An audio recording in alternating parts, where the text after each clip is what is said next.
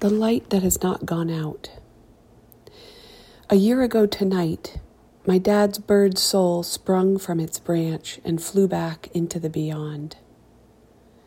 Since his departure, I've arrived at home in myself with the tower of his ephemera. In the process of sifting through what remains, I have found more treasures in the times together with those still living who share my name. Today I honor the light in my dad, and the light in my family, and the light he passed on to me that has not gone out.